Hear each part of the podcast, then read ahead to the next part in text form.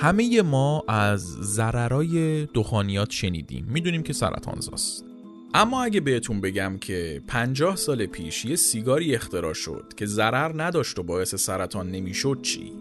سیگاری که با وجود ضرر نداشتنش هیچ فرقی با سیگار معمولی نداشت و مصرف کننده متوجه فرقش با بقیه سیگارا نمی‌شد. و همین سیگار بی ضرر درست زمانی که حاضر آماده بود که بیاد تو مغازه ها جوری از صفحه روزگار محو شد که تا همین الان هم هیچ اثری ازش پیدا نشده. سلام. به قسمت سی و یک چیزکست خوش اومدین. تو این پادکست من ارشیا عطاری برای شما از تاریخ چیزها میگم. چیزایی که زمانی استفاده نمی کردیم امروز استفاده می کنیم و شاید در آینده هم ازشون استفاده بکنیم.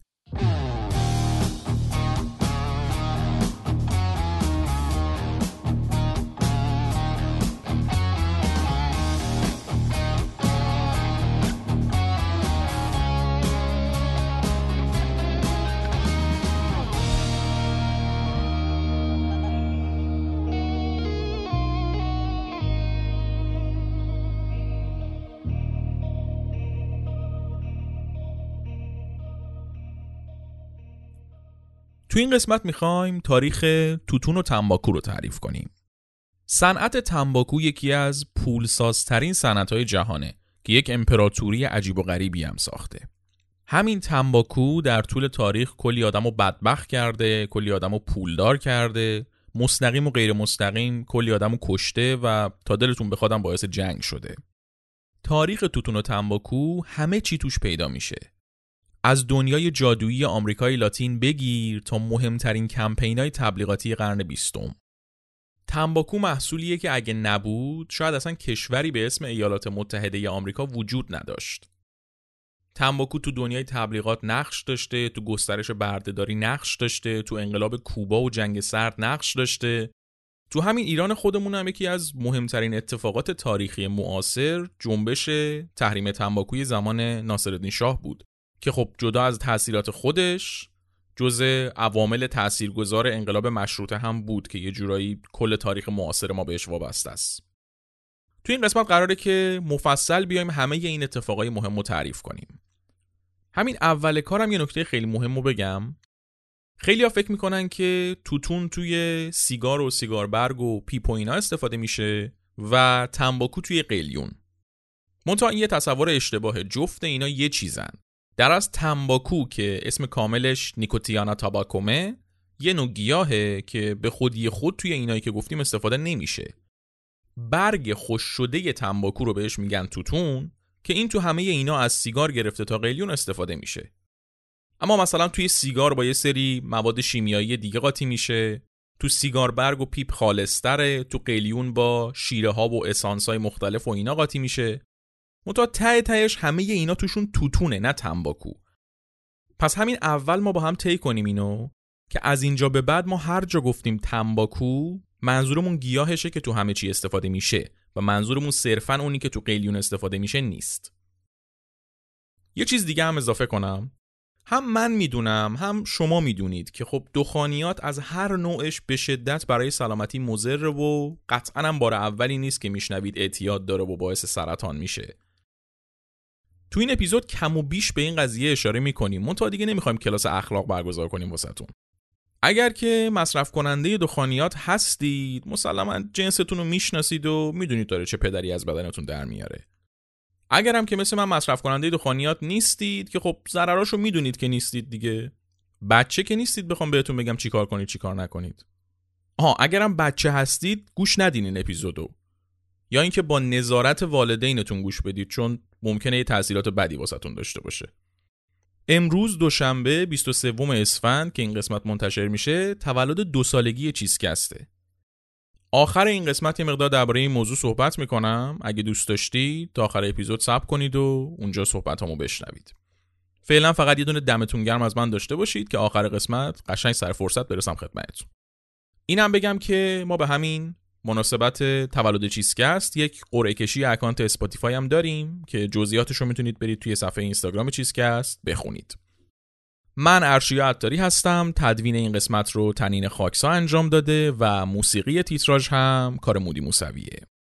بریم سراغ اولین ایستگاه تاریخ تنباکو آمریکای لاتین 6000 سال قبل از میلاد.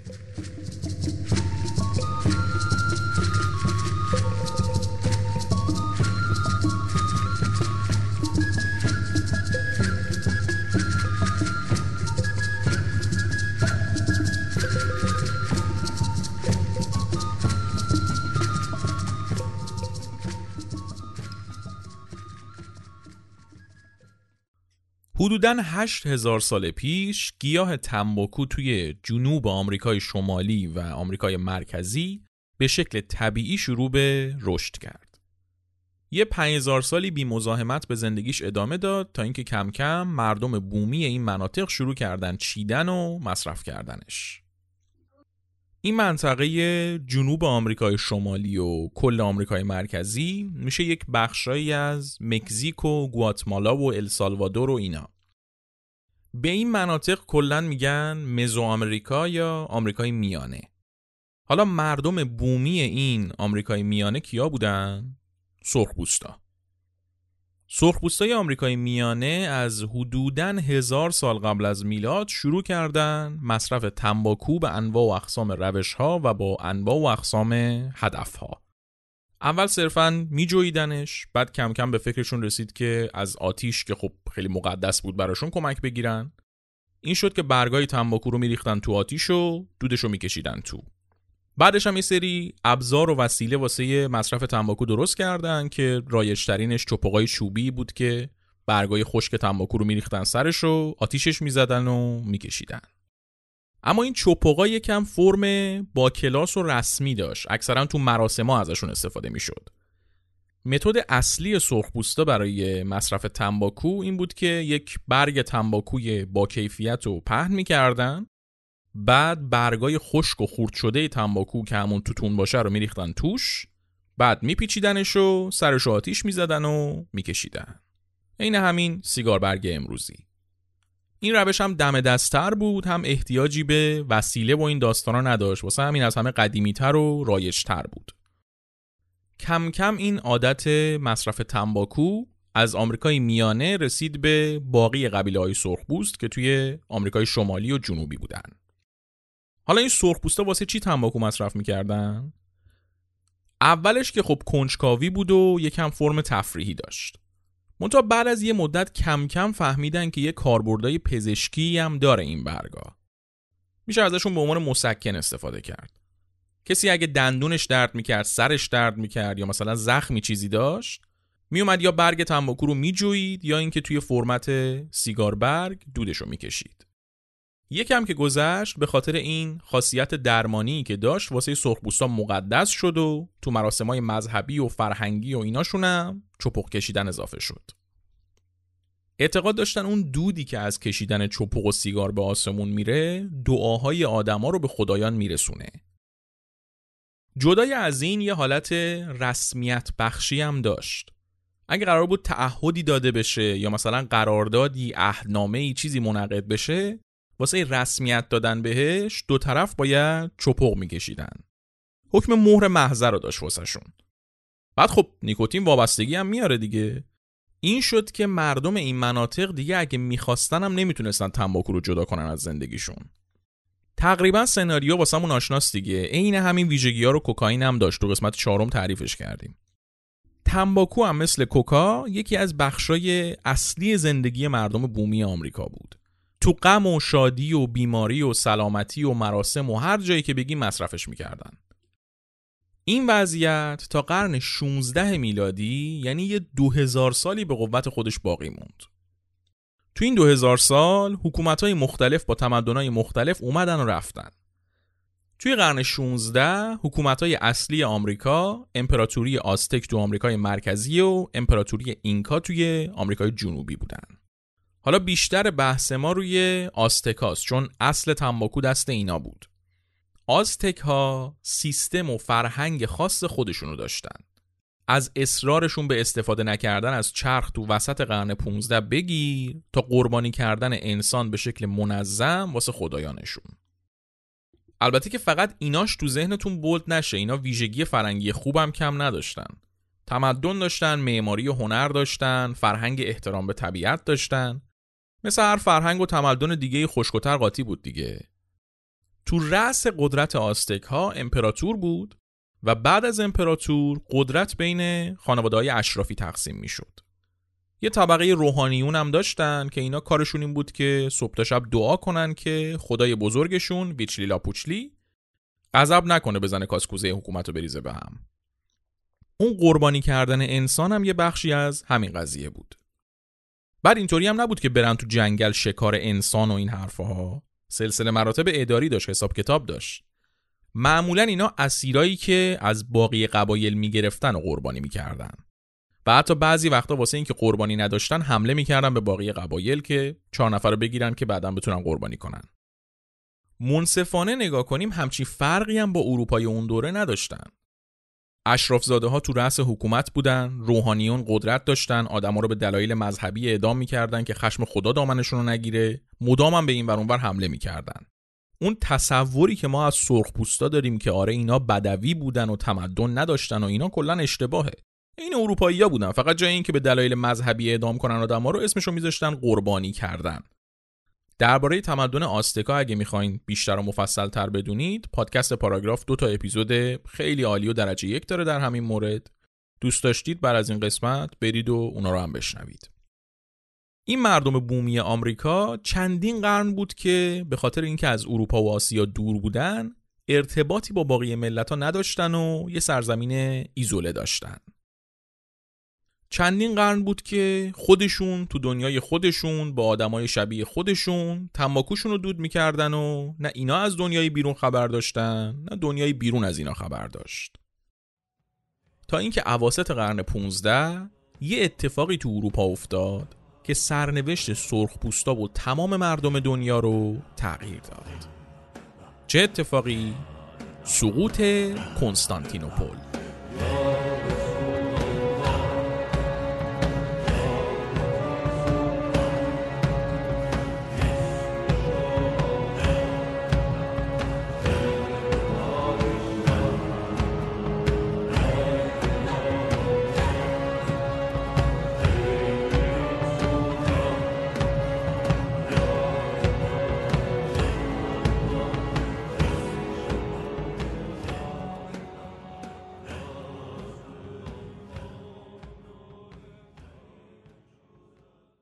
سال 1453 شهر کنستانتینوپل پایتخت امپراتوری روم شرقی یا همون بیزانس سقوط کرد و یه قدرت جدید به وجود اومد.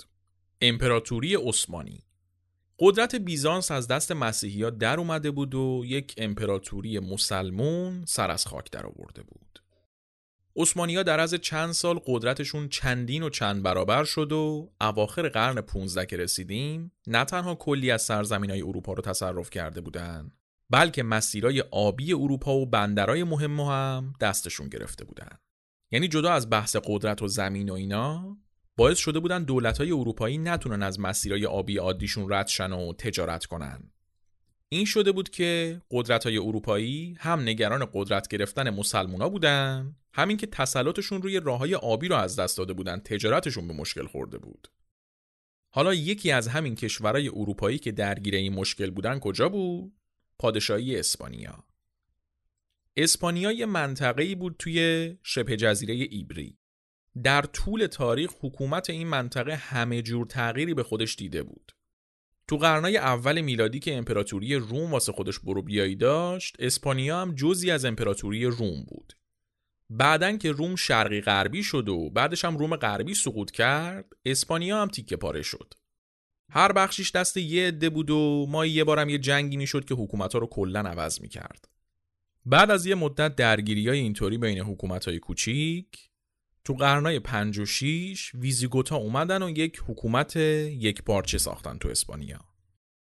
تا ویزیگوتا اومدن مزه قدرت و درست حسابی بچشن اون ور دنیا مسلمونا قدرت گرفتن و خلفای اوموی تا وسط اسپانیا رسوندن خودشونو. بعدش هم که همون جوری که توی قسمت تاریخ کاغذ تعریف کردیم عباسیان بر علیه اومویان کودتا کردن و تنها شاهزاده اوموی که تونست جون سالم به در ببره اومد سمت اسپانیا و اسپانیا رو کشید بالا و گفت اینجا مال منه اسمش هم گذاشت آندلوس بعد از این جریان کشمکش بین مسلمونا و قدرت‌های مسیحی و پاگان اسپانیا تا چندین قرن ادامه پیدا کرد. تا اینکه تو قرن 13 دیگه جز یه بخشای خیلی کوچیک هیچ حکومت مسلمونی تو اسپانیا باقی نموند. این همه مدت درگیری به اضافه اون جو قرون وسطایی که توی قرن 13 وجود داشت باعث شده بود که مسیحی های کاتولیک اسپانیا کلا با مسلمان مشکل داشته باشن و به خون هم دیگه تشنه باشن اون زمان تو شرق اسپانیا پادشاهی آراگون حکومت می‌کرد و تو غرب اسپانیا هم پادشاهی کاستیلو اواخر قرن 15 یعنی یه 200 سال بعد پادشاه آراگون و ملکه کاستیلو با هم ازدواج کردند. با این ازدواج کاستیلو و آراگون با هم ادغام شدن و پادشاهی اسپانیا رو ساختن. این پادشاهی اسپانیا دقیقا همون زمانی به وجود اومد که عثمانیا دردسر شده بودن واسه اروپایی‌ها. تو همین گیرودار که مسیرهای آبی دست عثمانیا افتاده بود و قدرتشون هم داشت زیاد می‌شد پادشاه و ملکه اسپانیا یه پیشنهادی گرفتن که نمی‌تونستن رد کنن کریستوف کلمب یک دریانورد ایتالیایی بود که چند سالی بود تو اروپا سرگردون بود و از این کشور به اون کشور می‌رفت تا یه حکومتی پیدا شه و هزینه سفرش به هند شرقی رو بده. همین زمان که این داشت دنبال اسپانسر میگشت واسه سفرش بیخ گوش اسپانیا پرتغالیا شروع کرده بودن کشف سرزمین های جدید. پرتغالیا یک حکومت تاجر داشتن وقتی هم که دیدن عثمانیا اومدن مسیرهای آبی اروپا و بنادر و اینا رو دستشون گرفتن تصمیم گرفتن اینا هم کشتی بفرستن جاهای دیگه دنیا تا اگه مسیر آبی دیگه ای هست بگیرن دست خودشونو نه تنها خودشون استفاده کنن بلکه از کسایی که رد میشن هم عوارض بگیرن. چند سالی بود که اینا هی آدم میفرستادن این ور که جای جدید کشف کنه. نتیجهش هم شده بود این که یه سری بندر و مسیر آبی و یه بخشایی از آفریقا رو گرفته بودن و کلی برده و منابع و طلا کشیده بودن بالا این کارای پرتغال باعث شده بود که همسایه تازه تأسیسش که اسپانیا باشه گوشاش تیز شه و منتظر یه فرصتی باشه که اونم یه نونی بزنه تو خونه باقی ملت ها. این شد که وقتی کریستوف کلمب اومد و پادشاه و ملکه اسپانیا رو پرزنت کرد اونا دو دستی کلی کشتی و پول دادن بهش که بره یه زمین بی رو پیدا کنه که اینا بگیرن دستشون. حالا این وسط کریستوف کلمب حساب کتابش اشتباه از آب در اومد. جای این که بره هند شرقی که میشه اندونزی امروزی رفت یه جایی نزدیک باهاماس. باهاماس کجاست؟ تو آمریکا. کریستوف کلمب و آدماش وقتی رسیدن آمریکا دیدن که خب ظاهرا این زمین صاحب نداره دیگه. این شد که زانو زدن و پروردگار رو برای این دستاوردشون شکر کردن و زارت پرچم اسپانیا رو فرو کردن تو خاک. حالا وقتی این صحنه ها داشت اتفاق میافتاد چند قدم اونورتر مردم بومی باهاماس داشتن از پشت درختا با تعجب این قوم یعجوج معجوج رو نگاه می‌کردن و چون تا حالا هیچ کس رو مثل اینا ندیده بودن فکر می‌کردن اینا خدایانن. مردم بومی باهاماس تا اینوها بودن. تاینوها مردم بومی کارائیب بودن که توی باهاماس و کوبا و جامایکا و مناطق اون دورو بر زندگی می‌کردن. بعد از یه مدت که اینا از پشت درخت اومدن بیرون و شروع کردن ارتباط گرفتن با مهمونای ناخوندشون به نشانه صلح چند تا سبد هدیه دادن به اسپانیایی‌ها که یکی از این سبدها چی بود؟ تنباکو. اون زمان نه خود کریستوف کلمب نه هیچ کدوم از آدماش نفهمیدن این برگای خشک به چه دردی می‌خوره. واسه همین انداختنش دور و با بقیه هدیه ها که میوه و اینا بود مشغول شدن. بعد دیدن خب زشته دیگه اینا این همه کادو دادن ما هم یه چیزی باید بدیم بهشون. این شد که اسپانیایی هم به تاینوها یه سری کلاهای قرمز و مهره و این چیزا دادن. این رد و بدل هدایا به نظر می اومد که شروع یک همزیستی مسالمت آمیز باشه. ولی زهی خیال باطل. کریستوف کلم مطمئن بود تو این سرزمین جدید طلا هست. حالا چه نشونه ای دیده بود و چی باعث شده بود این فکر رو بکنه نمی‌دونیم. این شد که چند ماه بعد رو توی باهاماس موندن و دنبال طلا گشتن.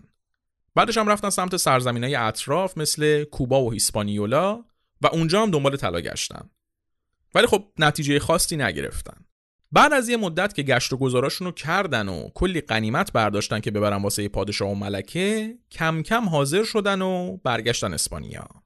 اینا که رسیدن اسپانیا دیگه خبر این که یه سرزمین جدید پیدا شده همه جا پخش شده بود.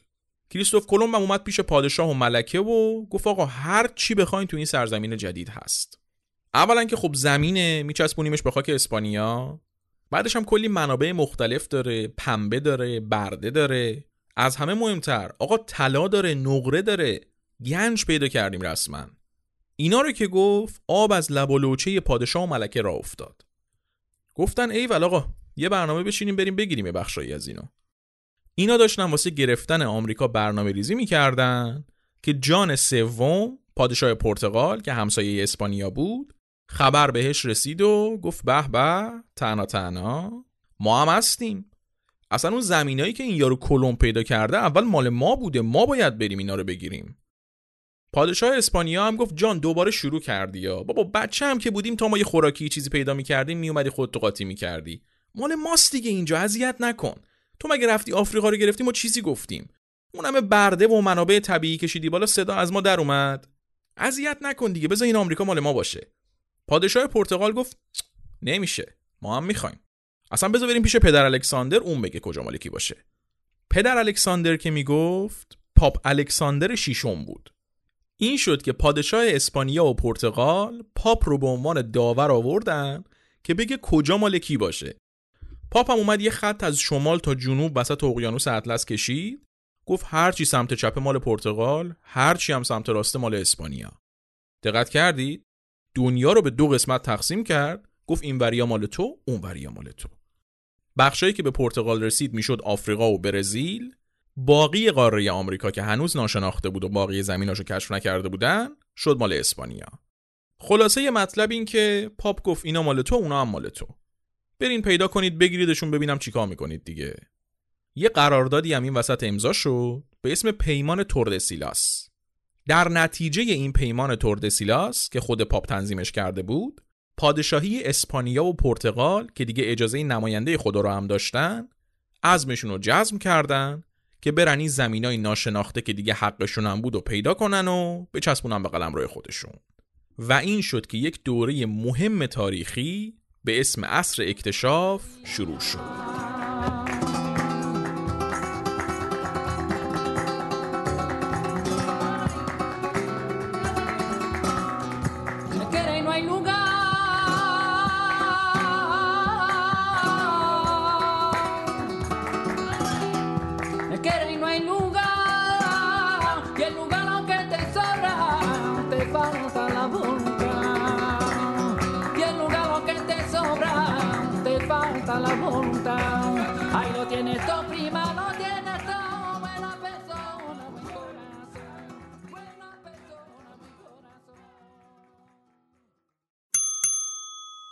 اسپانسر این قسمت چیز است؟ قهوه دیستروه. یکی از نتایج این پیمان توردسیلاس این بود که پرتغال تونست بیاد آفریقا و برزیل رو بگیره و قهوه رو برسونه به دنیای شرق و غرب. هنوزم که هنوزه اصل قهوه با کیفیت از همین کشورهایی میاد که پرتغال بعدا رفت سراغشون. قهوه خوب نعمتیه واقعا. قهوه دیسترو یک برند جدیده که هدفش اینه که قهوه با کیفیت به دست شما برسونه. میان از سراسر دنیا دونه های قهوه با کیفیت رو بر اساس پروفایل طعم انتخاب می‌کنن وارد ایران می‌کنن. بعد با دستان ماهر و ماشینای پیشرفته و دقیق اینا رو برشته می‌کنن. و بعدش هم توی یک بندی درجه یک که هم شیک و جذاب باشه هم عطر و طعم قهوه رو حفظ کنه تحویل شما میدن اگر دوست دارید که طعم یک قهوه با کیفیتی که اصولی تولید شده رو بچشید می‌تونید برید توی وبسایتشون diestrocoffee.com و قهوه دیسترو رو سفارش بدید. اسپانسر این قسمت چیزکست قهوه دیسترو.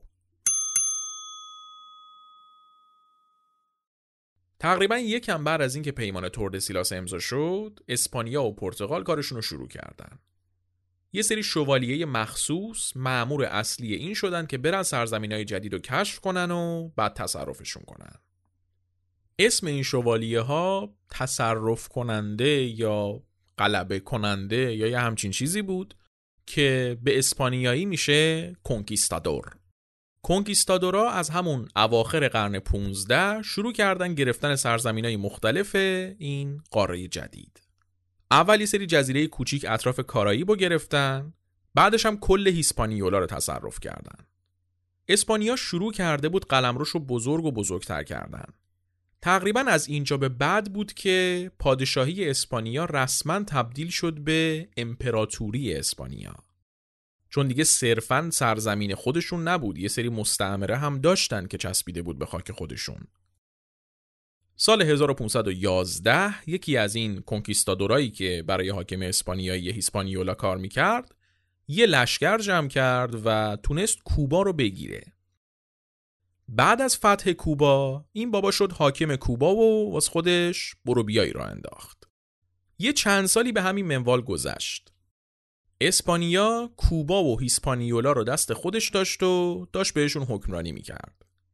اما خیلی راضی نبودن از این وضعیت. اسپانیا از همون اول که کنکیستادوراشو فرستاده بود دنبال سه تا چیز اصلی بود. طلا، افتخار و خدا. طلا که خب معلومه. افتخارم از سرزمین های جدید و سلطه به مردم دنیای جدید به دست می اومد منظور از خدا هم مسیحی کردن مردم بومی آمریکا بود. یه جورایی اینا هر کدوم واسه راضی کردن یه قش بود. طلا واسه راضی کردن اشراف و خاندان سلطنتی افتخار واسه راضی کردن شوالیه ها و کنکیستادورا خدا هم واسه راضی کردن کشیشا و رسمیت بخشیدن به این لشکرکشی ها.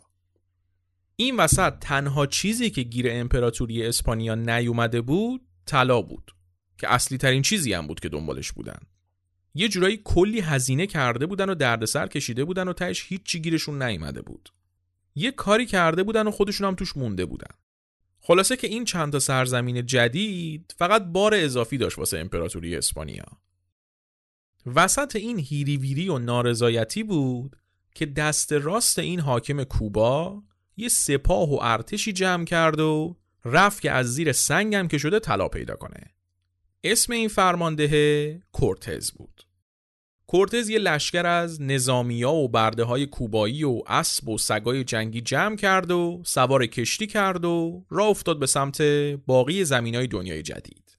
اول رفت سمت سرزمینایی که دست مایه ها بود اونجا یه مقدار جنگید و یه مقدار قنیمت گیرش اومد. اما یه چیز مهمی که توی سرزمین مایه ها پیدا کرد مترجم بود. چند تا مترجم که زبون اسپانیایی و زبون مردم بومی اونجاها رو بلد بودن به تیم کورتز اضافه شدن. یه سریاشون رو اسیر گرفته بود یه سریاشون رو قانع کرده بود. یه سریاشون کشیشایی بودن که چند سالی بود اونجا بودن و اومده بودن که مردم بومی و مسیحی کنن. خلاصه که از چند دسته مختلف یه تیم مترجم جمع کرد. این مترجم خیلی چیز مهمی بود. باقی کنکیستادورا مترجم نداشتن همراهشون. واسه همین خیلی هم نتونسته بودن پیشروی کنن چون ارتباطی با مردم بومی نمی‌تونستن بگیرن. کورتز بعد از اینکه مترجماشو هم پیدا کرد راه افتاد به سمت قلمرو آستکا. یه خبرای زد و نقیزی بهش رسیده بود که این سرزمین آستک ها پر از تلاس. اینا با کشتیاشون تو خلیج مکزیک رفتن و رفتن تا به اولین بندری که مال آستکا بود رسیدن و وارد قلمروی آستکا شدن.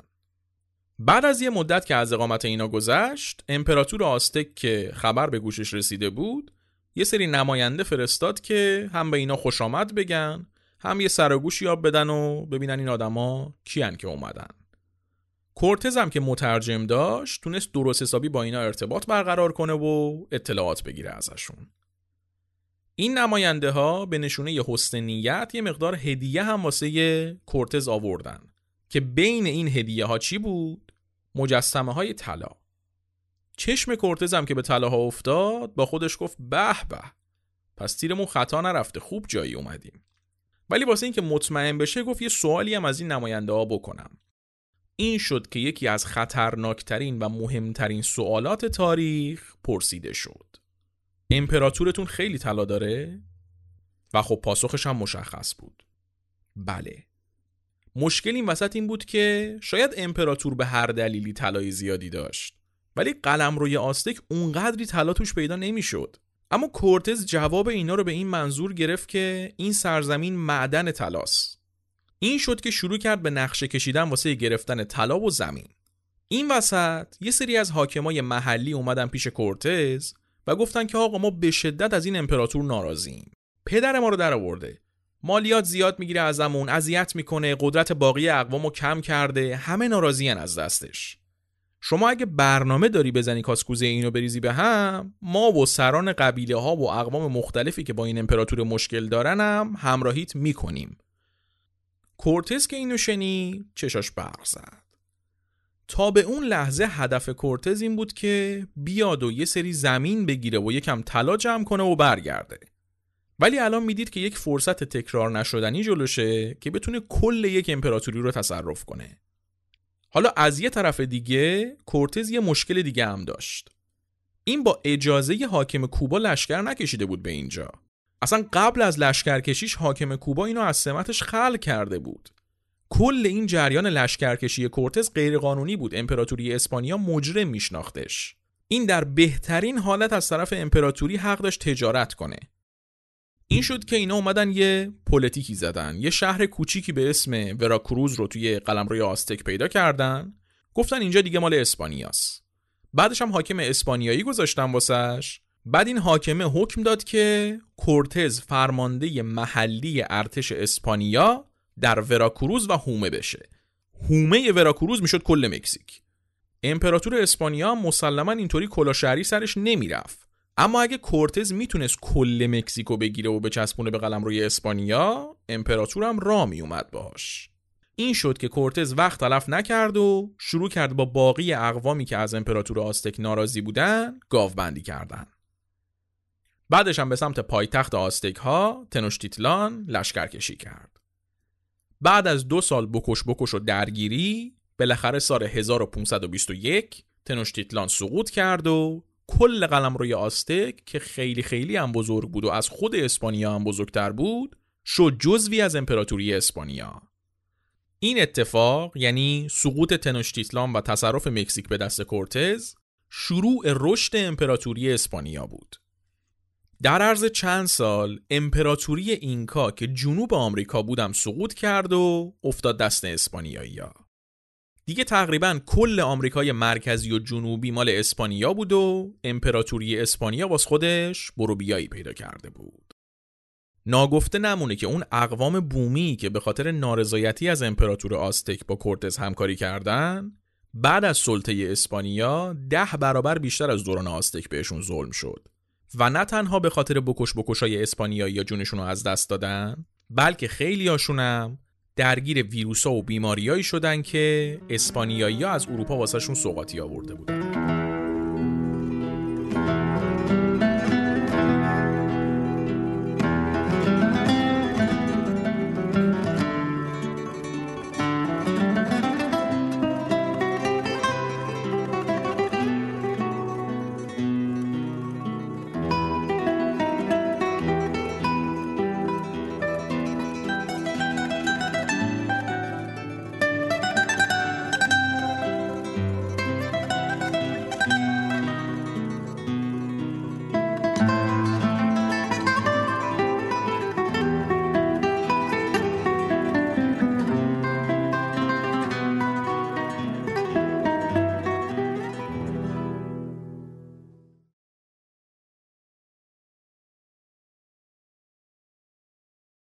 قرن 16 و 17 اوج قدرت امپراتوری اسپانیا بود و کلی از محصولات آمریکا مثل شکر و نقره و پنبه سالیانه کلی پول می آورد واسه اسپانیا. اما جدا از محصولایی که قبلا هم شناخته شده بودن کلی محصول جدیدم از قاره آمریکا رسید به اروپا تو این دوره. چیزایی مثل گوجه فرنگی، ذرت، چیلی، لوبیا، سیب زمینی، آووکادو اینا همشون منحصرا مال آمریکا بودن. دنیا تا قبل از این جریانا اصلا خبری ازشون نداشت. این جریان مبادله فرهنگ و محصولات کشاورزی و بعضا حیوان بین این دنیای جدید اروپا به مبادله کلمبی یا کلمبیان اکسچنج معروفه. خیلی اتفاق مهمیه تو دنیا. شما فکر کن ما الان گوجه نداشتیم یا ذرت و لوبیا نداشتیم. حالا یکی از مهمترین محصولایی که توی این مبادله کلمبی از آمریکا رسید به باقی دنیا چی بود؟ آفرین تنباکو. گفتیم امپراتوری آستک مرکز تنباکو بود دیگه. از وقتی هم که اسپانیایی یا پاشون رسید به مکزیک و اونجاها رو مال خودشون کردن کل مزارع تنباکو هم اومد تو دستشون. از همون موقع تنباکو به وسیله اسپانیایی رسید به اروپا. مردم اروپا هم به همون روش مردم بومی تنباکو رو مصرف می‌کردن. یا میجویدنش یا با چپقای چوبی مصرفش می‌کردن یا اینکه لای برگ میپیچیدنش و مثل سیگار برگ میکشیدنش. البته که همچنان مصرف تنباکو جنبه درمانی داشت. کسی به عنوان تفریح تنباکو مصرف نمی‌کرد تو اروپا. ولی اسپانیایی ها که فهمیده بودن چقدر میشه پول در آورد از این گیاه از همون اول تصمیم گرفتن که کل بازار شمال خودشون کنن. کشت و تولید و فروش تنباکو رو انحصاری واسه خودشون نگه دارن. از اونجایی که هر جایی که تنباکو داشت زیر سلطه اسپانیا اومده بود عملا کسی نمی‌تونست بیاد بازار رو ازشون بگیره. منتها یه مسئله ای بود. تنباکوی گیاهیه که تقریبا تو هر جایی می‌تونه رشد کنه. یعنی اگر یه جوری از یه راهی دونه های تنباکو می‌رسید به یه کشور دیگه به راحتی می‌تونستن بازار رو بگیرن از اسپانیا. واسه همین امپراتور اسپانیا هم از همون اول قضیه رو صفر گرفت و واسه خارج کردن دونه تنباکو از اسپانیا مجازات مرگ گذاشت. تا اواسط قرن 16 اسپانیا تونست این مونوپولی نگه داره. تا اینکه کم کم سر و کله یه رقیب جدی پیدا شد. می‌تونین حدس بزنین؟ راهنمایی می‌کنم. بالا کشیدن ثروت بقیه آواره کردن مردم بومی برخورد با خاک یک کشور دیگه انگار ارث پدرته. وقتی همه این کارا در جریان باشه نام کجاست که میدرخشه؟ بله بریتانیا. منتها اون موقع بریتانیا هنوز خیلی رو دور نیفتاده بود. اسپانیا بود که داشت میتازوند. اسپانیا که اومده بود آمریکا رو گرفته بود کلی پول از طلا و نقره و شکر و تنباکو و اینا اومده بود تو دستش. انگلیس هم که دید اینا رو گفت اه بخور بخوره. ما هم هستیم آقا. این شد که تصمیم گرفت بیاد شمال آمریکا چترش رو باز کنه. گفتیم دیگه مرکز و جنوب آمریکا دست اسپانیا بود. شمال آمریکا به جز مکزیک خالی بود و جا داشت که انگلیسی ها بیان. البته خالی که میگیم سرخپوستا داشتن توش زندگیشونو می‌کردن. بگذریم سال 1584 اولین کشتی های انگلیسی توی خشکی های شمال آمریکا پهلو گرفتن و پرچم انگلیس رو فرو کردن تو زمینش. به این مناطقی که مستعمره انگلیس بود می‌گفتن کلونی. حالا که این کلونی جدید واسه انگلیس شده بود اینا باید اسم میذاشتن واسش. این شد که با خودشون گفتن بیایم به افتخار ملکه الیزابت اسم این کلونی رو بذاریم ویرجینیا. حالا اون اسمش الیزابته چرا اسم کلونیه شد ویرجینیا ملکه الیزابت اول هیچ وقت ازدواج نکرد واسه همین به ویرجین کوین معروف بود این شد که اسم اولین کلونی انگلیس در آمریکا شد ویرجینیا که الان هم یکی از ایالتهای آمریکاست. اولین اقدامای انگلیس برای اینکه آدم بفرستن تو ویرجینیا زندگی کنه با شکست کامل روبرو شد. منطقه‌ای که اینا انتخاب کرده بودن هم از لحاظ کشاورزی خوب نبود هم آب و هواش بد بود و هم تو دهن مردم بومی آمریکا بود.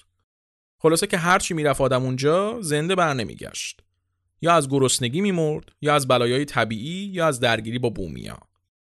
گذشت و گذشت تا اوایل قرن 17 شاه جیمز اول پادشاه انگلیس تصمیم گرفت که یک قرارگاه جدیدی واسه ویرجینیا انتخاب کنه که اون دردسرای قدیمو نداشته باشه.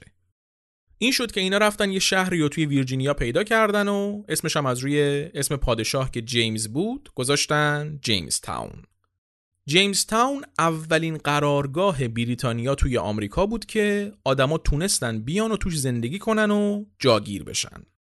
اما اوضاع جیمز تاون همچین هم مساعد نبود. خیلی از مهاجرای نسل اول که اومده بودن جیمز تاون از قحطی و هوایی به شدت سرد و بیماری های مختلف مردن. اوضاع انقدر خراب بود که آدما افتاده بودن به خوردن همدیگه. کم کم انگلیسی ها داشتن به این نتیجه می رسیدن که باید قبول کنن که دیر اومدن و اسپانیا زمین خوبا رو گرفته. البته که دروغ هم نبود. اسپانیا کلی زمین بارور با هوای گرم و خوب و مناسب کشاورزی داشت. عملا تا اون موقع برنده این رقابت داخل آمریکا اسپانیا بود. جیمز تاون داشت تبدیل می شد به یکی از بزرگترین شکستای بریتانیا و مردمش فقط یه قدم تا منقرض شدن فاصله داشتن. تا اینکه سال 1612 یکی از اشرافزاده های انگلیسی به اسم جان رالف همه چیزو عوض کرد. رالف می‌دونست که تنباکو توی اروپا داره بیشتر و بیشتر مصرف میشه. تو این زمان قرن 17 هم دیگه مصرف تنباکو از حالت درمانی خارج شده بود و کم کم اعتیاد به تنباکو داشت توی اروپا فراگیر می‌شد. اما همونطور که گفتیم کل بازار تنباکو دست اسپانیایی بود. توی جیمز تاون هم زمینای تنباکو بود مردم بومی قبلا تنباکو کاشته بودن. گفتیم دیگه همشون سرخپوست بودن این سنت مصرف تنباکو از آستکا به همه مردم بومی رسیده بود.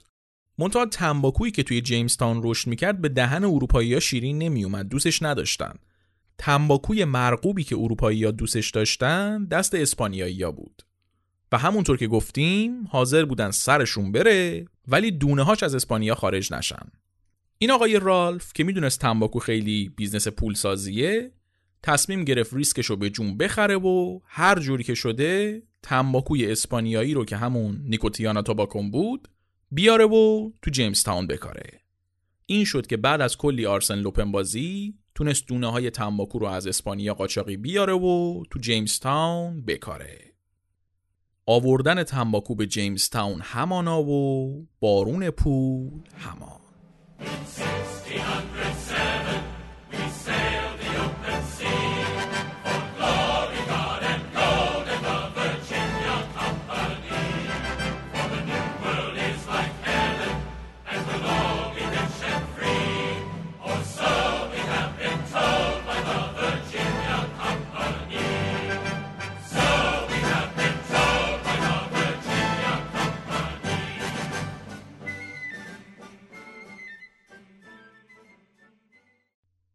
جیمز تاون در عرض چند سال شد اصلی ترین تولید کننده تنباکو. پولی بود که در می اومد هر روز. کم کم شهر داشت توسعه پیدا می کرد، مشکلات داشت حل می شد، مهاجرای بیشتر می اومدن جاگیر می شدن. تنباکو جیمز تاون رو نجات داده بود و یه جورایی پای بریتانیا رو تو آمریکا بند کرده بود. کم کم که business تنباکو بزرگ و بزرگتر شد، زمینای بیشتری واسه کاشتن تنباکو لازم شد.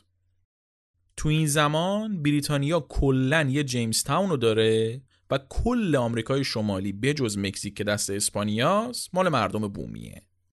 انگلیسی ها هم که زمین احتیاج داشتن واسه کاشتن تنباکو مدام با مردم بومی آمریکا که همون سرخپوستا باشن درگیر بودن.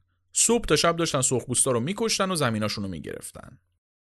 اون منطقه و مناطق اطرافش تحت کنترل یک قبیله بود به اسم پوهاتان. دختر رئیس این قبیله پوهاتان از همون اول رابطه بین مردم بومی و بریتانیایی بود. نقش مترجم داشت. حالا اسم این دختره چی بود؟ پوکوهانتس. اگه قسمت قبلی چیزکست که تاریخ انیمیشن بود و شنیده باشید کم و بیش می‌دونید چه بلایی قراره سر این دختر بیچاره بیاد. اگرم که نشنیدین وایسین با جزئیات بیشتر تعریف کنم واسه‌تون. وسط درگیری های بین انگلیس و مردم بومی قرار شد پوکوهانتس 16 ساله که زبون انگلیسی ها رو می‌فهمی با چند تا نماینده از یه قبیله رقیب که با انگلیسی ها کار داشتن بیاد جیمز تاون. کل قضیه یه تله بود. ظاهرا آدمای اون قبیله با انگلیسی ها ساخت و پاخت کرده بودن که پوکوهانتس رو تحویلشون بدن. پوکوهانتس هم کت بسته تحویل انگلیسی داده شد و گذاشتنش تو کشتی و دزدیدنش. ایدهشون اول این بود که دختر رئیس قبیله رو گروگان بگیرن تا اونا مجبور بشن را بیان باهاشون و زمینا رو تحویل اینا بدن تا تنباکوشون رو بکارن. اما بعد از اینکه پوکوهانتس رو دزدیدن قضیه فرق کرد. اون آقای جان رالف و یادتونه دیگه همونی که تنباکو رو آورد جیمز تاون و کل این قضیه رو راه انداخت. این از پوکوهانتس خوشش اومد. برگشت به مقامات انگلیسی گفت که آقا من با این دختره ازدواج می‌کنم. این وسط یه وصلتی هم صورت گرفته دیگه. اختلافا کنار میره. این شد که زورکی با پوکوانتس ازدواج کرد و با خودش دختره رو برد لندن. اونجا هم زورکی مسیحیش کردن و یه عمر به عنوان یک آدم وحشی نامتمدنی که با ازدواج با یک بریتانیایی تونسته به دروازه های تمدن برسه نمایشش می‌دادن و آخرش هم فرسنگ ها دورتر از سرزمینش وسط افسردگی و تحقیر مرد. واقعا رو می‌خواد که همچین کاری کرده باشی؟ بعد بیای از روش انیمیشن لیلی و مجنون طوری بسازی. آی والت دیزنی اصلا کسی یادش نبود این قضیه رو. دیگه شما همش نمی‌زدی. بگذریم این ازدواج زورکی بین پوکوهانتس و جان رالف باعث شد که یک توافقی بین مردم بومی و انگلیسی ها برقرار بشه و زمین های تنباکوی بیشتری برسه به انگلیس. تنباکوی جیمز تاون کاری کرده بود که بریتانیا بتونه تو آمریکا بمونه و به فکر ساختن کلونیای دیگه هم بیفته. کم کم با پولی که از تنباکو و باقی محصولا مثل شکر و پنبه به دست می اومد چند تا کلونی دیگه هم به وجود اومدن و بریتانیا شروع کرد به گسترش قلمروش توی آمریکای شمالی.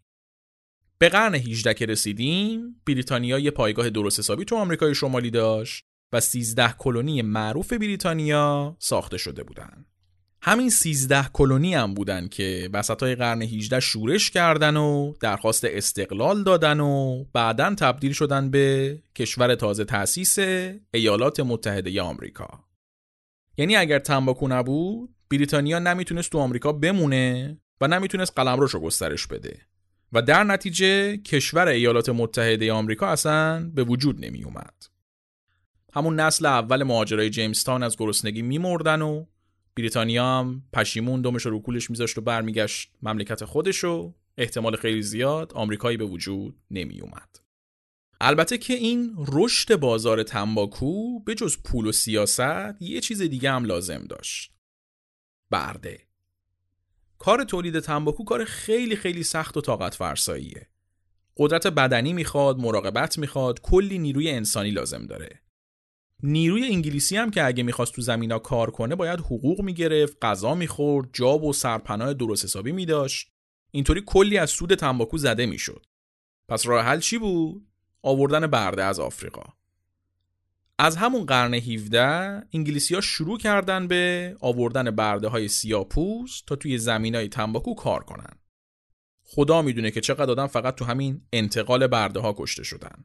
بعدش هم که می‌رسیدن آمریکا صبح تا شب ازشون کار میکشیدن تا از شدت کار بمیرن. بعدش هم گروه بعدی میومد جاشون رو می‌گرفت. صنعت تنباکوی بریتانیا که دیگه تو اواسط قرن 18 کل بازار تنباکو دستش بود روی جنازه همین برده ها بنا شده بود. کمپانی های بریتانیایی و بعدا آمریکایی یک امپراتوری عجیب و غریب ساخته بودن از تنباکو. حتی تنباکو انقدر ارزش پیدا کرده بود که تو کلونیای بریتانیایی از تنباکو به عنوان پول استفاده می‌شد. ثروت آدما رو حتی بر اساس مقدار تنباکویی که داشتن حساب می‌کردن. قرن 19 که شروع شد دیگه تنباکو توی همه دنیا داشت مصرف می‌شد و روز به روزم به مصرف کننده هاش اضافه می‌شد. توی آمریکا جویدنش پرطرفدارترین روش بود و توی اروپا هم کشیدنش با پیپ طرفدار داشت. انواع و اقسام پیپ با طرح‌ها و نقشای مختلف وجود داشت و آدمای پولدار پیپ های خاص داشتن.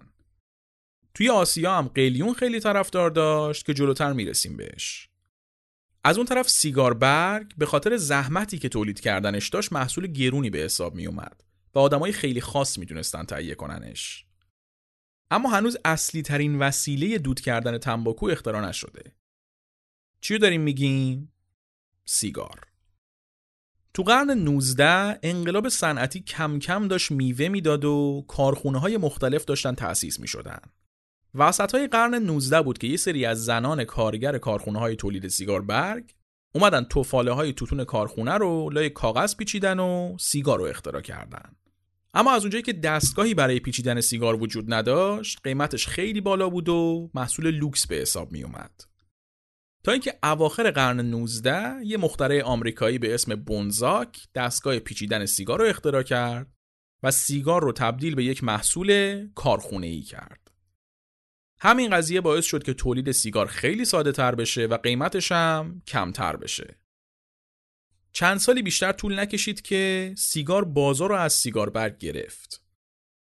سیگار برگ اون برگش که سیگار توش پیچیده می‌شد یک برگ خاصیه که توی کوبا معمولا کاشته میشه.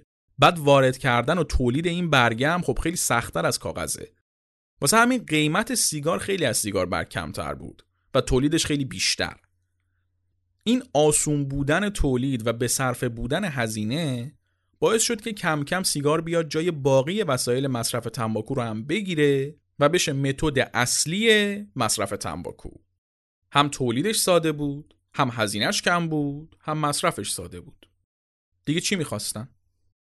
تو همین آخر قرن 19 که دستگاه تولید سیگار تو غرب دنیا اختراع شد یه اتفاق مهمم تو شرق دنیا افتاد چه اتفاقی؟ جنبش تحریم تنباکوی ایران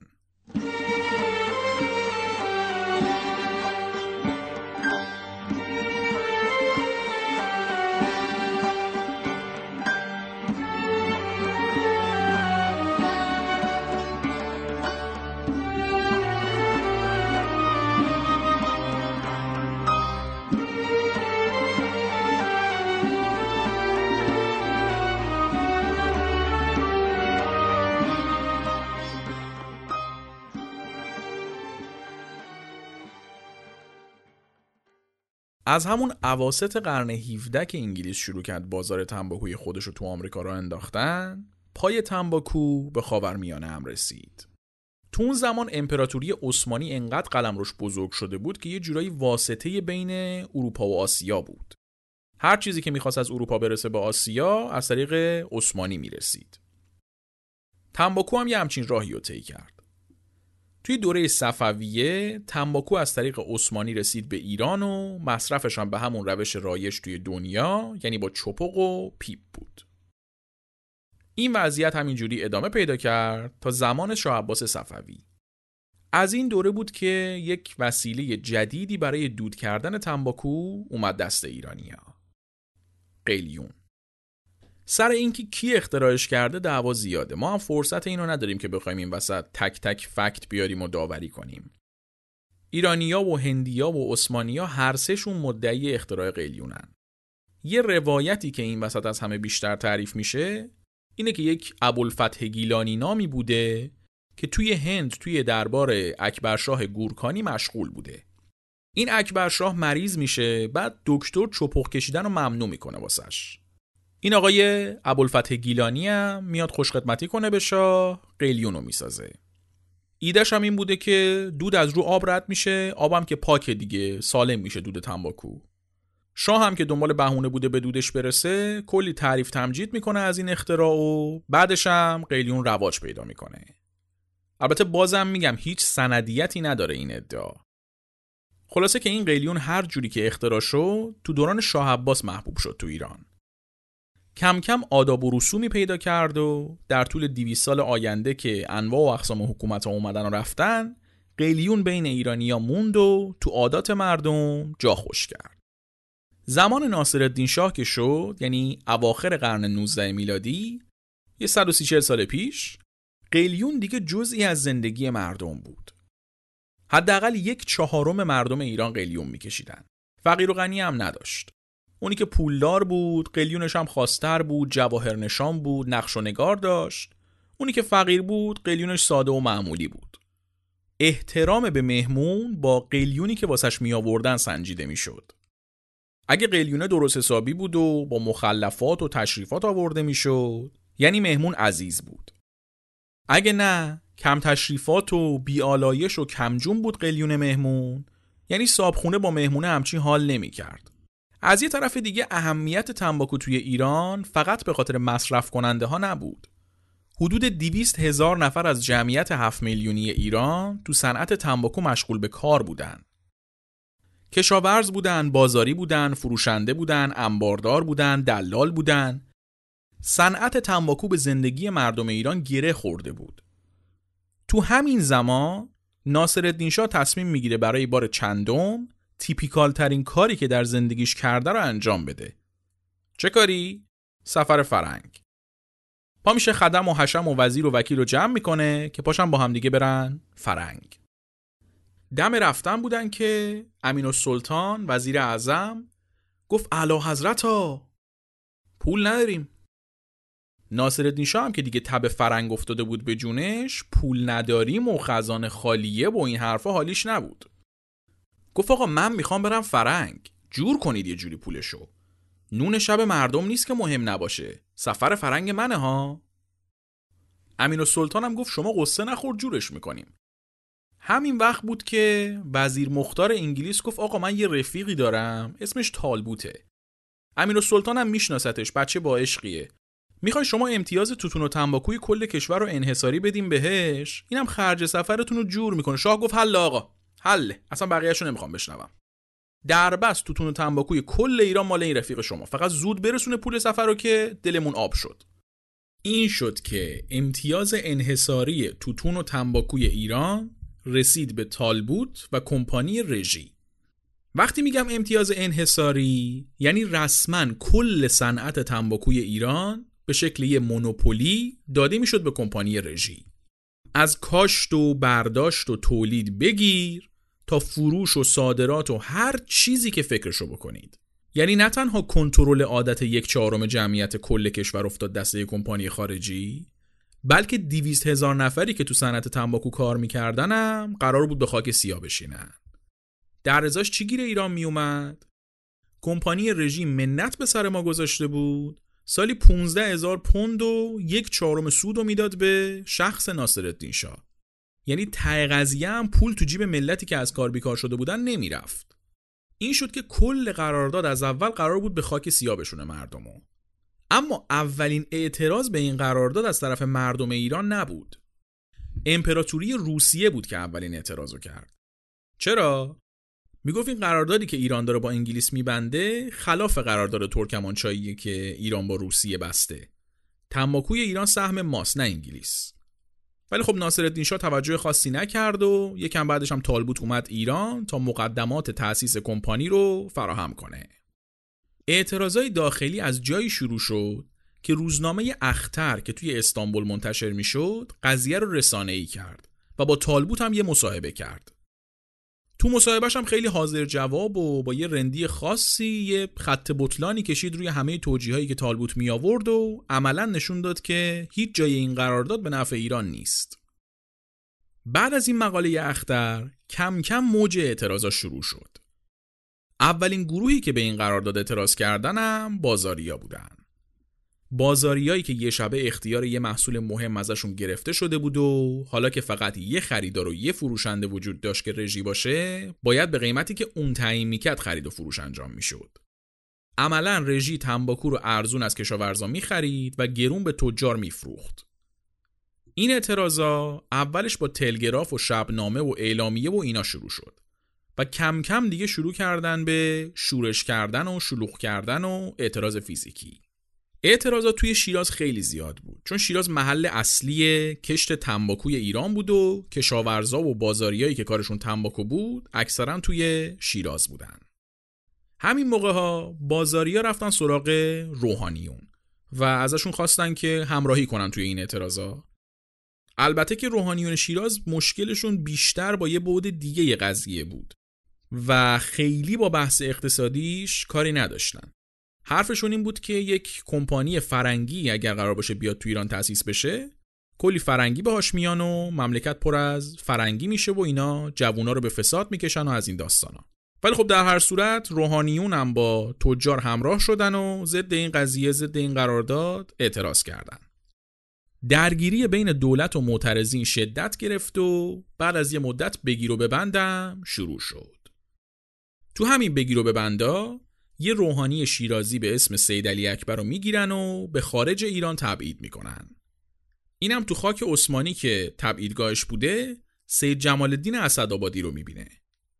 اگه نمیشناسینش خیلی خلاصه بگم که یک نظریه پرداز بنیادگرای اسلامی بوده. بعد از اینکه سید علی اکبر قضایا رو توضیح میده واسش ازش خواهش می‌کنه که از اونجایی که سید جمال الدین یه اعتبار و اسم و رسمی داشت یه نامه بنویسه به میرزای شیرازی و ازش بخواد که با این جنبش همراه بشه وگرنه فرنگیا میان و به فساد میکشونن کشور رو. میرزای شیرازی مجتهد شیعه بود و اون موقع توی سامرای عراق بود. خلاصه که سید جمال الدین اسدآبادی میاد به میرزای شیرازی نامه می‌نویسه و قضیه رو توضیح میده و همین نامه باعث میشه که میرزای شیرازی تلگراف بزنه و شاه و رژی و قرارداد تنباکو رو محکوم کنه.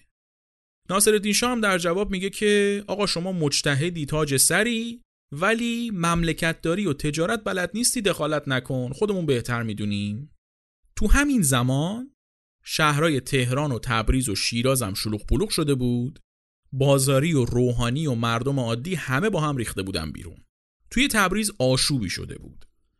اکثر تاجرایی که تجارت تنباکو می‌کردن اهل آذربایجان بودن و تو تبریز قوقا بپا کرده بودن.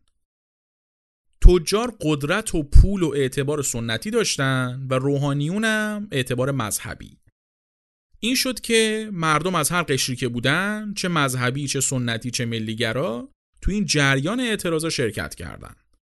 بعد از یه مدت اعتراض و شورش و بگیر و ببند میرزای شیرازی که یکم پیش ازش گفتیم فتوای حرام بودن تنباکو رو داد و دیگه این میخ آخر بود به تابوت کمپانی رژی این دیگه بیانیه و موعظه و اینا نبود.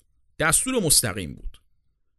این شد که مردم شروع کردن به شکستن قلیونا و آتیش زدن کیلو کیلو تنباکو. در جدی بودن این قضیه همینقدر بگم که زنای حرمسرای شاه هم قیلیوناشون رو شکستن و نوکرای ناصرالدین شاه هم دیگه واسش قیلیون حاضر نکردن. این شد که ناصرالدین شاه هم کوتاه اومد و قرارداد رژی لغو شد. این اتفاق شاید در جای خودش یک اتفاق معمولی و حالا یکم مهم باشه. ولی یه جنبه دیگه هم داشت. این اولین بار بود که مردمی که شاه به نظرشون عقل کل بود و نماینده خدا و صاحب جان و مالشون بود داشتن بر علیه شاه اقدام می‌کردن. جنبش تنباکو اون اباحت شاه قاجار رو ریخ واسه مردم. اولین بار بود که مردم دیدن میشه که درخواست خودشون رو تحمیل کنن به شاه. و همین جنبش تنباکو بود که بعدا منجر شد به انقلاب مشروطه و دونه دونه اتفاقات بعدش رو شکل داد. یه جورایی تمام اتفاقات سیاسی بعد از اون از همین تنباکو شروع شد. البته که ماجرای جنبش تنباکو خیلی طولانی تر از اینیه که گفتیم. کلی جزئیات جالب داره. اگر که می‌خوایم مفصل راجبش بدونید پادکست گازت یک مجموعه چهار قسمتی داره به اسم حراج ایران. که توش کامل و مفصل این جریان رو توضیح میده. بیایم بیرون از ایران بریم سراغ امپراتوری دخانیات و تبلیغات قرن بیستم.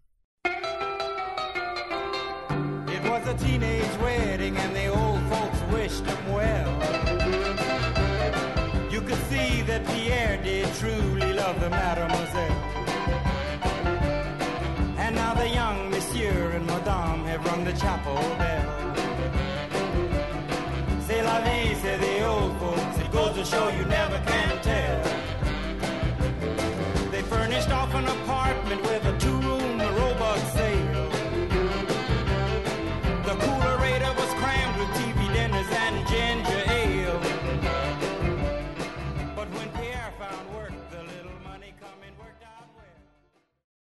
به قرن بیستم که رسیدیم رگبار اتفاقات مختلف شروع شد. تنباکو یه جورایی تو همه این اتفاقا یه نقشی داشت. تو قرن بیستم دیگه قدرت کمپانیای دخانیات انقدر زیاد شده بود که می‌تونستن هر چیزی رو کنترل کنن. یکی از مهمترین کارهایی که کردن این بود که تو جنگ جهانی اول یه سری از کمپانیای دخانیات آمریکایی اومدن اسپانسر ارتش آمریکا شدن و مجانی سیگار میفرستادن واسه ارتش. یعنی جز وسایلی که بین سربازا پخش می‌شد سیگار هم گنجوندن. دل بخواهی هم نبود می‌خواستی نمی‌خواستی بهت می‌دادن سیگارو. همین قضیه باعث شد خیلی از سربازایی که تا قبل از جنگ اصلا سیگار نکشیده بودن تو عمرشون سیگاری بشن و بعد از اینکه از جنگ اومدن بشن مشتری اون کمپانیا سرانگشتی حساب کنیم سیگار از نیروی دشمن بیشتر سرباز آمریکایی کشت اما تا به این موقع هنوز کسی به ضرر داشتن تنباکو معتقد نبود می‌گفتن حال میده دیگه می‌کشیم چه ضرری داره؟ اصلا به ضررش فکر نمی‌کردن. یه سری دانشمند تو قرنهای قبلی گفته بودن ضرر داره ها منتها کسی توجه نکرده بود. اولین دولتی که ضرر داشتن تنباکو رو جدی گرفت و قوانین سفت و سخت گذاشت واسه مبارزه با دخانیات می‌دونید کجا بود؟ آلمان نازی. هیتلر یه کار درست تو کل زندگیش کرده باشه همین بوده. اوایل دهه سی میلادی حزب نازی یک بودجه خیلی زیادی داد به سازمانهای درمانی که تحقیق کنن رو تنباکو. همین دکترای آلمانی هم بودن که تونستن واسه اولین بار تنباکو رو به سرطان ریه مرتبط کنن و اعلام کنن که تنباکو ضرر داره. این شد که حزب نازی اومد سری قوانین سفت و سخت گذاشت و سیگار کشیدن رو توی مکانهای عمومی ممنوع کرد و یک بودجه هم گذاشت برای آموزش سلامت و بهداشت و اینا توی مدارس یعنی اگر هیتلر همین موقع می‌رفت زیر ماشین میمرد تو تاریخ ازش به نیکی یاد می‌شد این برنامه های ضد تنباکوی آلمان تا آخر جنگ جهانی دوم ادامه داشت و بعد از سقوط هیتلر جمع شد. تو دهه 50 میلادی آمریکایی‌ها و انگلیسی‌ها هم تو تحقیقاشون به همون نتایجی رسیدن که آلمانیا رسیده بودن. این شد که کمپین های سلامتی و مبارزه با دخانیات را افتاد و امپراتوری شرکت های دخانیات بالاخره دشمن پیدا کرد. دهه 50 و 60 میلادی به درگیری بین شرکت های دخانیات و کمپین های ضد تنباکو معروفه. تو همین دوران هم است که یه سری از هوشمندانه ترین کمپین های تبلیغاتی برای نجات این شرکت های دخانیات درست میشن. ماجرای این کمپین های تبلیغاتی دخانیات البته از قبل از این جریان ها شروع میشه. از اولش بذاریم بگم واسهتون. یه شخصی بود به اسم ادوارد برنیز. این آدم وقتی که جنگ جهانی اول شروع شد رفت داوطلب شد که با ارتش آمریکا اعزام بشه جنگ. منتها چون کف پاش صاف بود نذاشتن بره جنگ. این شد که اومد به کشورش خدمت بکنه تو جنگ. رفت توی کمیته اطلاعات مردمی. کار این کمیته پروپاگاندا بود. انواع و اقسام کمپینا رو را مینداختن تا مردم رو ترغیب کنن که از جنگ حمایت کنن و داوطلب ارتش بشن. این آقای برنیز تو این سازمان خیلی خیلی خوب عمل کرد. اصلا یه استعداد ذاتی داشت واسه پروپاگاندا ساختن. موفق ترین کمپین های پروپاگاندای جنگ جهانی اول و این طراحی کرده بود. انقدری کارش خوب بود که آخرای جنگ وقتی کنفرانس صلح پاریس داشت برگزار می‌شد ویلسون رئیس جمهور آمریکا اینو با خودش برد. بعد از جنگ این آقای ادوارد برنیز با خودش گفت که اگه پروپاگاندا وسط جنگ جواب میده چرا تو صلح جواب نده؟ این شد که کارش شد ساختن کمپینای پروپاگاندای تبلیغاتی چیزی که بعدا اسمش شد کمپین های روابط عمومی. یکی از مهمترین کمپینایی که این آدم طراحی کرد همین تخم مرغ و بیکن به عنوان صبونه بود. مردم آمریکا به شکل سنتی تخم مرغ و بیکن نمیخوردن صبونه که. یه شرکت تولید بیکن اومد پیش برنیز گفت آقا یه کاری کن فروش بیکن ما بره بالا. اینم یه کمپین عظیم را انداخت و جوری به مردم آمریکا القا کرد که تخم مرغ و بیکن صبونه درسته که مردم خودشون هم نفهمیدن کی این صبونه شد صبونه عادیشون. الان نزدیک 100 ساله که تصور همه آمریکایی‌ها از صبونه تخم مرغ و بیکنه فکرم می‌کنن که خودشون به این نتیجه رسیدن و یک سنتیه که بوده دیگه واقعا نابغه کنترل ذهن بودیم بشر سال 1929 رئیس کمپانی امریکن توباکو اومد پیش ادوارد برنیز و بهش گفت که آقا ما می‌خوایم یک گروه جدیدی از مشتریا رو درگیر محصولمون که تنباکو باشه بکنیم. کیا منظورش بود؟ زنان. تا اون موقع سیگار کشیدن زنان یه تابو به حساب می اومد تو جامعه. سیگار کشیدن یک حرکت مردونه بود و زنی که سیگار می‌کشید به یک دید بدی بهش نگاه می‌شد. اگر ادوارد برنیز می‌تونست که زنان رو هم قانع کنه که سیگار بکشن مشتریای صنعت تنباکوی آمریکا کاملا دو برابر می شدن. این شد که ادوارد برنیز شروع کرد کار کردن روی ایده این کمپین.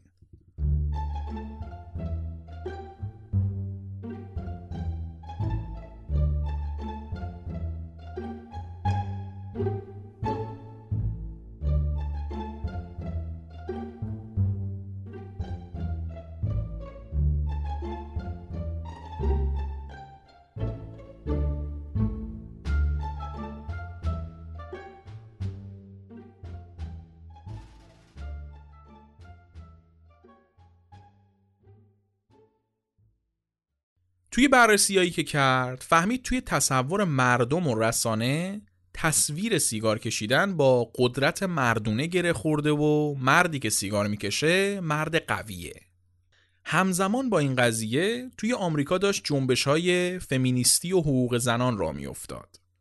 این شد که برنیز هم اومد از آب گلالود ماهی گرفت و یه کمپینی را انداخت که ظاهرا کارش در راستای حمایت از زنان بود میگفتش که زنان باید بتونن آزاد باشن آزادانه سیگار بکشن. سیگار کشیدن به زنان قدرت و آزادی میده این حرفا. ولی خب معلوم هدفش چی بود دیگه؟ جنبش فمینیستی اون دوره هم با این کمپین همراه شد و سیگار کشیدن زنان یه شبه شد یه حرکت واسه اعتراض به حقوق نابرابر و نشونه قدرت زنان. این شد که یک تصوری ایجاد شد که اگر می‌خوای زن قدرتمند باشی باید سیگار بکشی. و واقعا هم کار کرد این کمپین. اما بازنده واقعی این کمپین خود زنان بودن که حالا سیگاری شده بودن. و برنده واقعی هم های سیگار بودن که فروششون دو برابر شده بود. ادوارد برنیز کاری کرد که سیگار بشه نماد آزادی بشه نماد شورش. و مثل همون کمپین بیکنش جوری این کارو کرده بود که کسی اصلا نفهمیده بود این تصور بهش القا شده. همه فکر می‌کردن ایده خودشون بوده. خودجوش شکل گرفته این قضیه. این انقلابی که ادوارد برنیس توی دنیای تبلیغات و دنیای دخانیات درست کرد مدلی بود که تا مدتها دنبال شد. در طول جنگ جهانی دوم که گفتیم هیتلر ممنوع کرده بود دخانیاتو شرکت های دخانیات به توصیه برنیز از این فرصت استفاده کردن و گفتن که آره هیتلر ضد دخانیات چون ضد آمریکاییه. پس شما اگه یه آمریکایی واقعی هستی باید سیگار بکشی. هر کسی هم که ضد سیگار دشمن آمریکاست. خیلی مسخره است این حرف الان دیگه. ولی خب اون زمان آدمایی مثل برنیز بلد بودن چجوری اینو تو ذهن مردم جا بدن. بعد از جنگ جهانی دنیای تبلیغات دخانیات به اوج خودش رسید. سریال مدمن رو اگه دیده باشی تقریبا می‌دونید دارم راجع به چی حرف می‌زنم. تو این دوره یه سری کمپین های مهم را افتاد. یکی از مهمتریناش این بود که توی تبلیغات و پسترا و هر جا که می‌دیدی دکترا یا داشتن سیگار میکشیدن یا توصیه سیگار می‌کردن.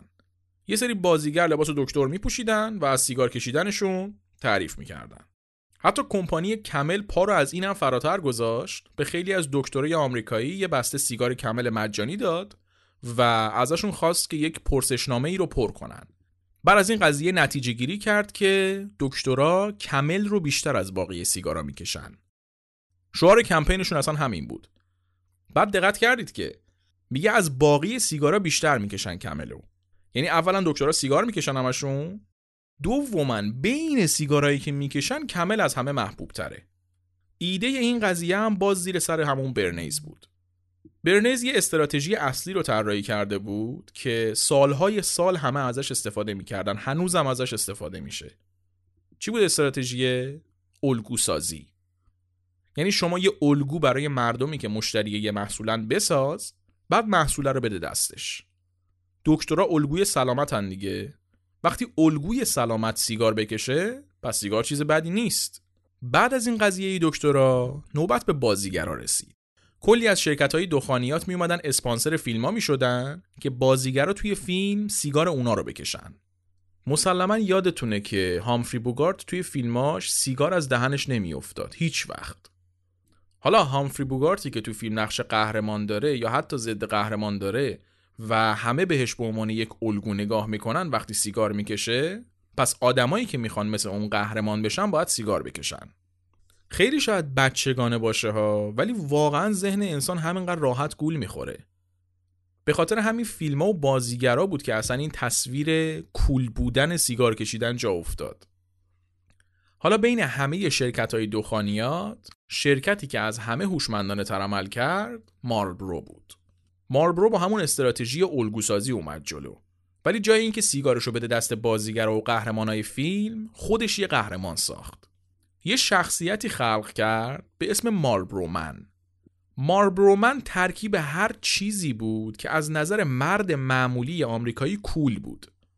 یه مرد بدس کابوی قوی گولاخی که همه کارهای به اصطلاح مردونه رو انجام میده و مرده یه تاکسیک مسکولینیتی خاصی داره.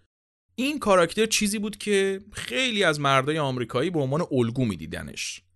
و همین باعث شد ماربرو از همه رقیباش جلو بزنه. تا اون موقع باقی تبلیغا خیلی خیلی تبلیغ بود. اینطوری بود که بر اساس فلان تحقیقات محصول ما خیلی خوبه خیلی عالیه بیاین محصول ما رو بخرین. یا آی فلانی شما چرا داری از این محصول استفاده می‌کنی؟ آی فلانی هم می‌گفت خیلی محصول خوبیه من خیلی راضیم ازش. بعد شما باید قانع می‌شدی که اون محصول محصول خوبیه. منتها مارلبرو کاری کرد که مخاطب خودش بخواد بره محصولش رو بخره. حتی یه کلمه هم تو تبلیغاتش نمی‌گفت بیاین اینو بخرین یا این خوبه. یه چیزی استفاده کرد که امروز بهش میگن lifestyle advertising تبلیغات سبک زندگی. این استراتژی اینطوریه که توی تبلیغات میان یک محصولی رو به یک عده از آدما یا یک سبک زندگی مربوط نشون میدن. بعد شما اگه اون سبک زندگی به نظرت باحال بیاد می‌خوای مثل اونا بشی پس میری سمت اون محصول. مثلا نوشابه همیشه با خوشحالی و دوستی همراهه. یا تبلیغای ماشین با یه سری خانواده خوشبخت و خوشحال و اینا. یا مثلا تبلیغ دوربین با گردش و سفر و تجربه های باحال و اینا. اینطوری مخاطب تصورش این میشه که این محصول رو بگیرم می‌تونم اونطوری زندگی کنم. ماربرو خیلی زودتر از باقی برند رفت سراغ این استراتژی. سال 1954 اولین تبلیغ مارلبرو من پخش شد. یه ویدیوی کوتاه بود که توش یه کابوی خیلی سفت و سخت و چغر بد بدنی یه سری کارای اصطلاحا مردونه می‌کنه اسب سواری می‌کنه به اسبا می‌رسه. تیپیکال یه کابوی خفن که هر کار بخواد می‌کنه و قویه و به حرف هیچکس گوش نمی‌کنه و این حرفا. بعد در حین کارایی که می‌کنه هم سیگار ماربرو می‌کشه. آخرش هم یه تصویری از سیگار ماربرو میاد. انقدر این تبلیغ تأثیر گذار بود که در از چند وقت ماربروی که اصلا حساب نمی اومد بین برندهای سیگار با اختلاف از باقی رقباش زد جلو و شد برند شماره یک سیگار در تمام دنیا و هنوزم همین رتبه رو حفظ کرده. خیلی اون سالا اصلا واسه این که مثل ماربرو من کول بشن سیگاری شدن. طرف حکم متیو مکانهی و کلین مورفی اون موقع رو داشته عملا. یه چیز خندهداری هم که این وسط هست اینه که چهار تا از بازیگرایی که نقش ماربرو منو بازی می‌کردن از مشکلات ریه مردن. بگذریم دهه 50 و 60 میلادی تحت تأثیر همین تبلیغات مصرف سیگار خیلی خیلی بالا بود. توی آمریکا که وحشتناک بود. سر کار تو اتوبوس تو خیابون تو رستوران تو تخت خواب همه در حال سیگار کشیدن بودن. کمپین های ضد دخانیات که اوایل دهه 50 را افتاد کم کم واسه شرکت های دخانیات درد سرساز شدن. یه فکر جدی باید می‌شد چون روز به روز آدمایی که به خاطر تاثیرات بد سیگار می‌خواستن ترک کنن داشت زیاد می‌شد. همین موقع ها شرکت های دخانیات شروع کردن یک استراتژی عجیب و به شدت موثر دیگر رو عملی کردن. یه سری مؤسسه خیلی بزرگ تحقیقاتی تو حوزه سلامت تأسیس کردن و پول دادن بهشون که روی تنباکو تحقیق کنن. عملا کلی دکتر و دانشمند رو جمع کردن بهشون پول دادن که ضد اون مقاله هایی که می‌گفت سیگار باعث سرطان میشه مقاله بنویسن و ردشون کنن. انقدر پول ریختن تو این سازمان ها که مقاله های پزشکی که می‌گفت سیگار خوبه از اونایی که می‌گفت سیگار ضرر داره بیشتر شد. بعد اینا دیگه بازیگر و اینا نبودن. دانشمند بودن دکتر بودن اعتبار داشتن بین مردم خیر سرشون. این فاز اول بود. فاز دوم این بود که یه سری آدم کاریزماتیک به عنوان نماینده شرکت های دخانیات بیان تو رسانه ها ظاهر بشن و با دانشمندا و دکترای ضد سیگار مناظره کنن. مهم نبود نتیجه مناظره چی بشه. اصلا مهم نبود که در پایان نتیجه بگیرن که سیگار ضرر داره یا نه. مهمی بود که مردم دوست داشتن که به حرف اون آدم کاریزماتیکی که قشنگ حرف می‌زد و خوشتیپ بود و روشون تاثیر میذاش گوش کنن. نه اون دانشمند حوصله سربری که فقط یه سری فکت علمی می‌داد که سیگار ضرر داره و این حرفا.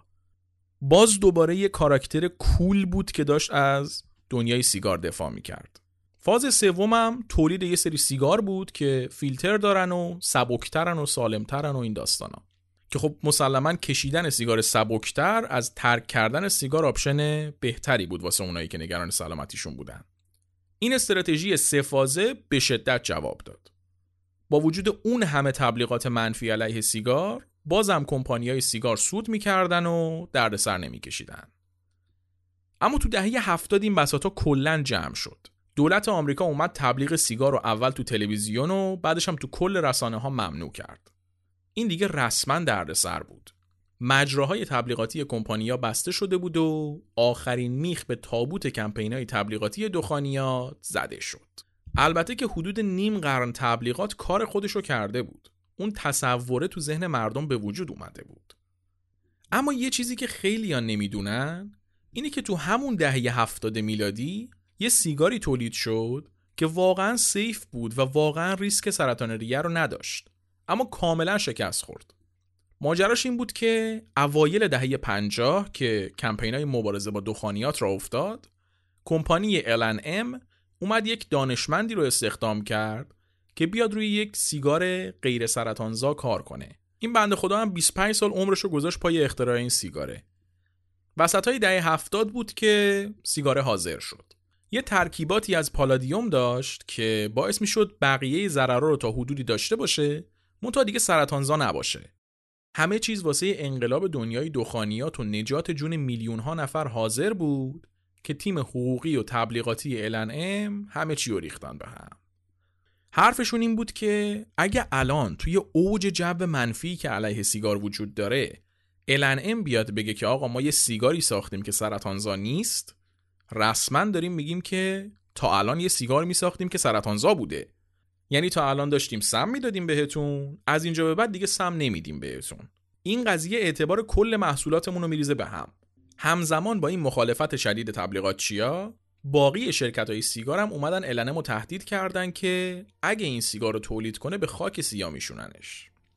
این تهدیدا انقدر جدی شد که النم اومد تمام مدارک و اثراتی که از تحقیقاتشون بود و سربنیست کرد و رسما انگار نه خانی اومده و نه خانی رفته. بعد از اینکه اون محققی که پشت اختراع این سیگار بود مرد دیگه رسما دسترسی به اطلاعات پشت این سیگار غیر ممکن شد. کسی نمی‌دونه واقعا این سیگار جواب می‌داد یا نه. ولی یه لحظه فکر کنید واقعا جواب می‌داد. واقعا جون چند صد میلیون نفر نجات داده می‌شد.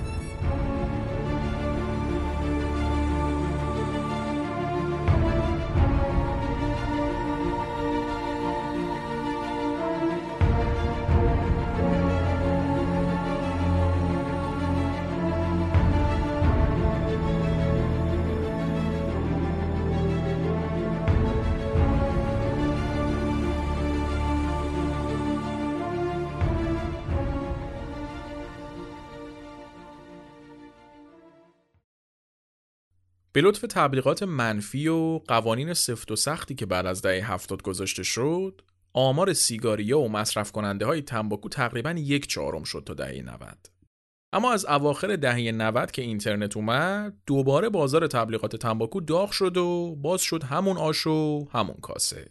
چون دیگه محدودیتی تو اینترنت وجود نداشت. هر جوری که می‌خواستن هر جایی که می‌خواستن می‌تونستن تبلیغ بدن.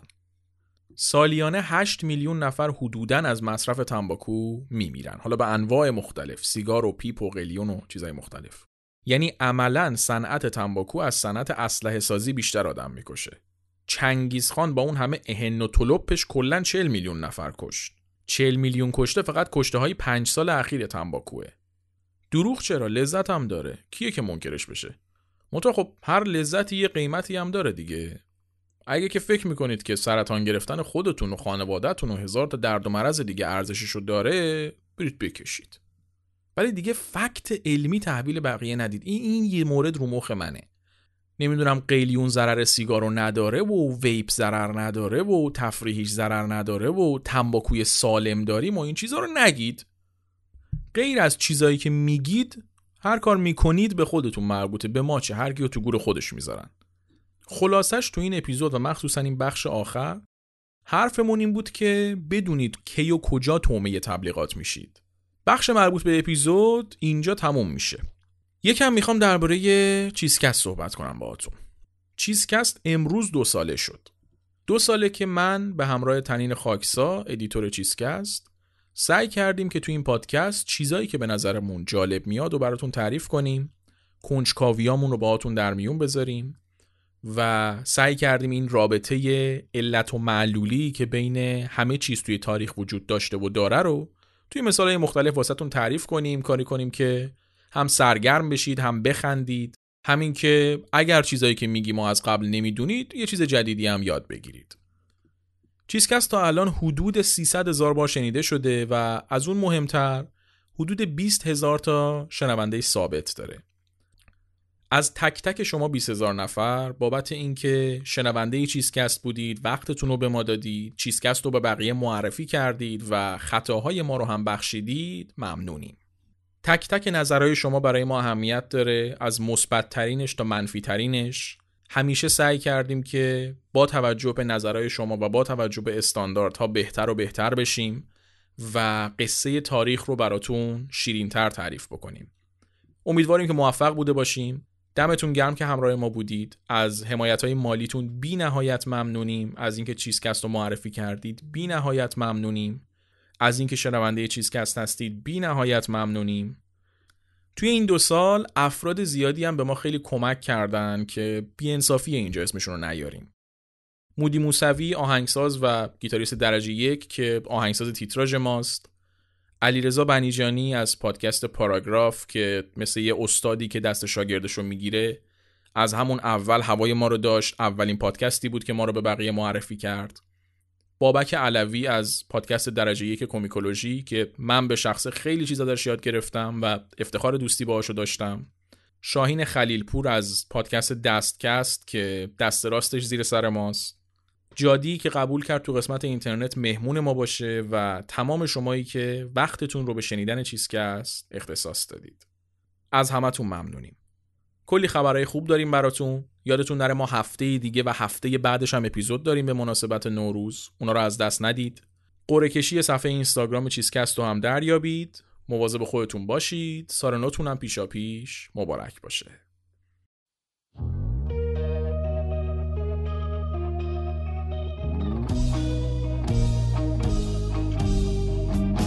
چیزی که شنیدید قسمت سی و یکم چیزکست بود. چیزکست معمولا دو هفته یک بار منتشر میشه. منتها ما به مناسبت نوروز اول و هشتم فروردین هم اپیزود داریم. این اپیزودها و بقیه اپیزودهای چیزکست رو می‌تونید توی اپلیکیشن های پادگیر مثل اپل پادکست و کست باکس و گوگل پادکست بشنوید. علاوه بر اینا همه این قسمت های چیزکست با یک قسمت تاخیر روی کانال تلگرام چیزکست هم منتشر میشن. از هر جایی که چیزکست رو میشنوید یادتون نره subscribe کنید که مشترک چیزکست بشید هر قسمتی که میاد متوجه بشید. اگه دوست داشتید از چیزکست حمایت بکنید در درجه اول می‌تونید چیزکست رو به دوستاتون معرفی کنید. و اگرم بخواید به شکل کاملا اختیاری می‌تونید تو سایت حامی باش حمایت مالی بکنید از چیزکست. نظر دادن یادتون نره هم می‌تونید توی کامنت های شبکه های اجتماعی و اپلیکیشن های پادگیر به ما نظرتون رو برسونید هم با هشتگ چیزکست رو توییتر. واسه ارتباط مستقیم با ما صحبت راجع به همکاری و مسائل کاری و اسپانسرشیپ و این چیزا می‌تونید به cheesecast@outlook.com ایمیل بزنید. ممنون از اینکه شنونده چیزکست هستید. هفته بعد و هفته بعدش اپیزود داریم. یادتون نره. سال ناتون هم پیشا پیش مبارک باشه.